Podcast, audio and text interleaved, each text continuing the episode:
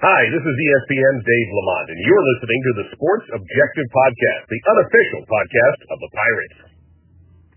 Welcome into the Sports Objective Podcast. This is your East Carolina football practice report for Monday, August the 3rd. After practice, Coach Mike Houston had a virtual press conference with members of the media, and our Bubba Rosenbaum was there. Thank you. I about missed you guys. I about forgot about you. Ann caught me on my way out the door to go for a little jog. So, just finished practice.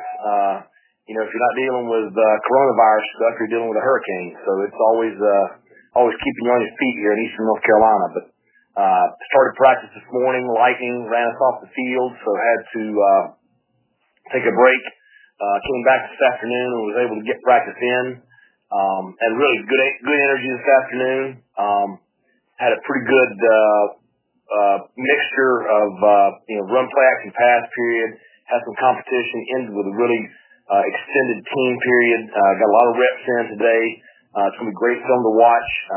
Saw a lot of really positive plays, both sides of the football. Really good energy. Coaches out there having fun. I mean, it was a really enjoyable afternoon on the field. One of those when you come off and you just feel good about, just the progress that you're making as far as the team as a whole. Okay, we'll open up the questions. Coach, this is Troy. Can you hear me all right? Yeah, I got you. I got a question for you. It's my understanding you're practicing right now. You're kind of breaking off into groups. Is that right? Right, we are. My question is, when do you think or when do you project a time when you'll be able to practice the team as one group and be able to run like a scrimmage, that type of deal, where you'll be able to have everybody on one field at the same time? When the governor moves us to phase 3. That'll be when that can happen. So, right now we're just having to keep guys on separate fields and try to keep everybody spaced out. During some of our team sessions, keeping guys all over the place, keep them getting crowded up, and try just to limit the number of players on one field at a time. Well, what happens if he doesn't go to phase 3 by August 29th? Well, I don't know how he's gonna play a football game without it. I don't know how that happens. Maybe unless there's some kind of exception for sporting events. Thank you. Thanks.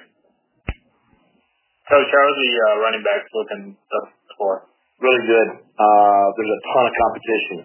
I liked our guys last year, but there weren't many of them. And you look now, and I feel very, very comfortable 5 deep in the running back room. And I think they're all quality players. Certainly the young ones, they're lacking in some experience, but they're sure not lacking in ability. The older players, they look like what they should look like, through the first 4 practices, but very pleased with that move. Coach, can you talk about screening and testing, what you're doing to keep the situation under control? Right. But, everybody gets screened every morning when they get to the facility. They're not allowed in before they've done the questionnaire, temperature check, all that stuff. We had a group of individuals tested today.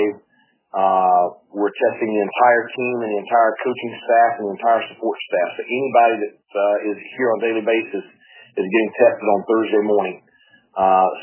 We're going through and doing all those preventative measures to try to catch any kind of outbreak before it gets going. We have a low number of positive cases right now, as Mr. Gilbert referenced a couple days ago.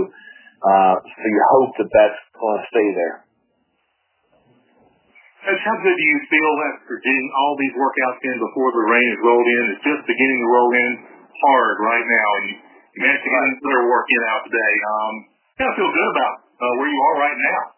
Well, I'm glad to get today in, because tomorrow's a little bit of an unknown as far as, are we going to be able to get a practice in or not? I'm okay either way tomorrow because we got 4 straight days, which, in a normal preseason camp, that wouldn't be, that significant. But, these kids haven't practiced since last November. So to get 4 straight days in is a little bit of a shock to their system. So, if we have to take an off day from practice tomorrow, that's fine. If we're able to get one in tomorrow afternoon, that's fine too. We'll take a day off here sometime in the next couple of days just to give them a chance to get their feet back under them. So pleased with the work so far, though. Coach, from your opening comments, was this one of those practices where you could just kind of think about football and not think about when you're going to play, if you're going to play, all that? Because it sounded like it was just one of those, like the old times. Yeah, it was great. I mean, you had some jawing back and forth between the offense and the defense, and you had some big plays by the offense, and then the defense had some big plays. And it was just it felt like, I'm not going to say normal because, we're all out there with our masks up and the kids are spread out all over the place, but it felt like more of a normal situation, that I had so far. So it was a good afternoon. A lot of fun out there. It's always good when the kids will compete like that. Coach, you had talked about Holton sort of being a mentor to some of the younger quarterbacks. Could you sort of update us on that development in his career?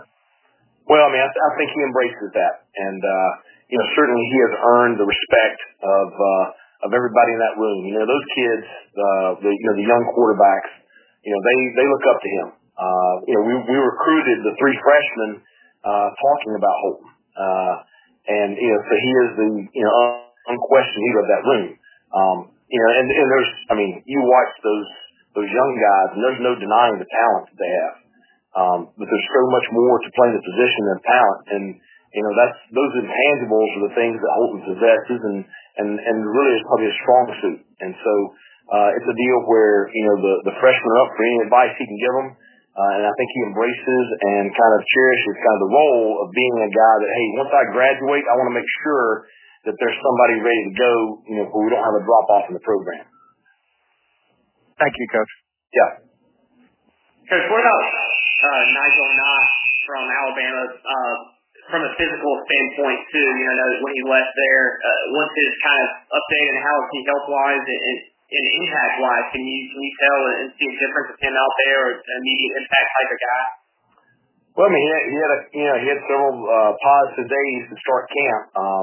Today, had a little tweaked his hamstring a little bit, so wasn't able to go this afternoon. So we'll see how long that holds him out. Hopefully, not very long. But he's a talented young man.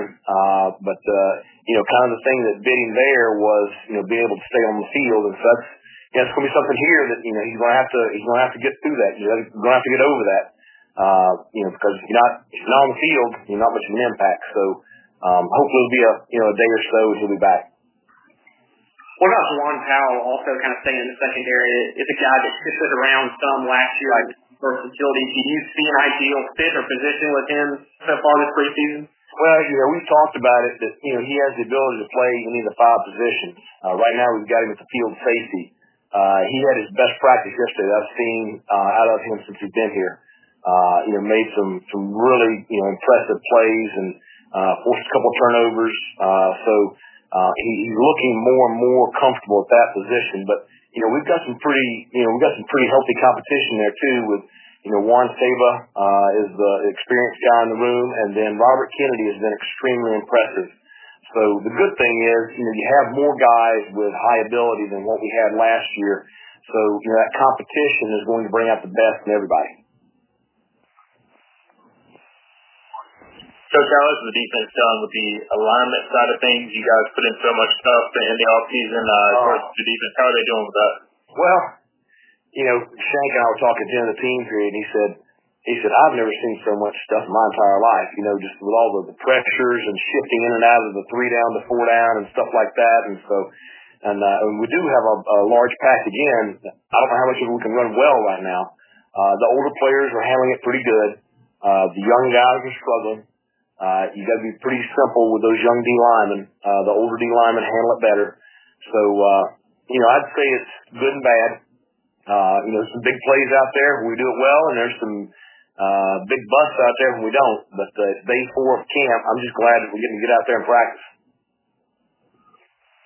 Coach, the second half of last season, particularly those last 4 games, the passing game was really efficient with the atypical spring and summer. Talk about how's the timing been during the first few practices, and then also that room as a whole. You have leadership from guys like Sneed. Right. Johnson and Prohl, and then other young guys like Hatfield and Omatosha, who've really shown some things. Right. You know, the time has been pretty good, especially considering the time off. I think that's a credit to the fact that I know that Holton and those receivers did a lot of work when they were on quarantine together. So, you know, we do have some talent in that room. I mean, Sneed gives those safeties fits every day. I mean, it's, you know, it's like trying to, you know, catch a chicken out there. You know, he's just so quick, and he can make him look like a fool in open field. And then just CJ, I mean, he's been very impressive. Had a good day today. You know, Prohl's the steady guy. You know, he makes big plays. And Audie's been really solid. So, you know, those four guys, I think, in particular, have really kind of stood out from a leadership standpoint and a performance standpoint. And, you know, their timing with Holton's been very good. Coach, quick question again. How do you rank these guys coming back now that they're officially with you, strength and conditioning-wise? They've been off on their own for a long time. Now that you've seen them, they've been around you long enough, where are you with this team strength and conditioning currently? I think right now would be a good time for Big John to ask for a raise because I think you see his value right now. You know, no matter how much a kid did on his own, it's not even close to when they've been with him for an extended period of time. You know, we could not play a game today. You know, we could not play four quarters. So, you know, we are, you know, developing depth knowing that we're going to have to play a lot of guys early in the season. But you know, we're working to play ourselves into shape. You know, it was a pretty demanding practice today from a conditioning standpoint. And, you know, I just talked to the guys about, you know, you got to keep pushing, you got to keep playing yourself into shape, keep working in the weight room. You know, but we're trying to make up for, you know, 4 months of training that, you know, is irreplaceable. And so It's just going to be a one day at a time kind of thing. Okay. Anything else? All right, guys. Thanks, Coach. Thanks a lot. Well, thanks, Coach. Another practice report in the books. And the next practice will most likely be on Wednesday, August the 5th, with the hurricane moving through tonight. Probably won't be a practice tomorrow. But whenever the next practice is, we will have the post-practice audio on our Facebook page just as soon as it's out. That's the fastest first place to find the practice audio is on the Sports Objective Facebook page. So if you haven't liked it, make sure you do. Also follow us on Twitter at TheSportsOBJ and our YouTube channel, guys, it's growing.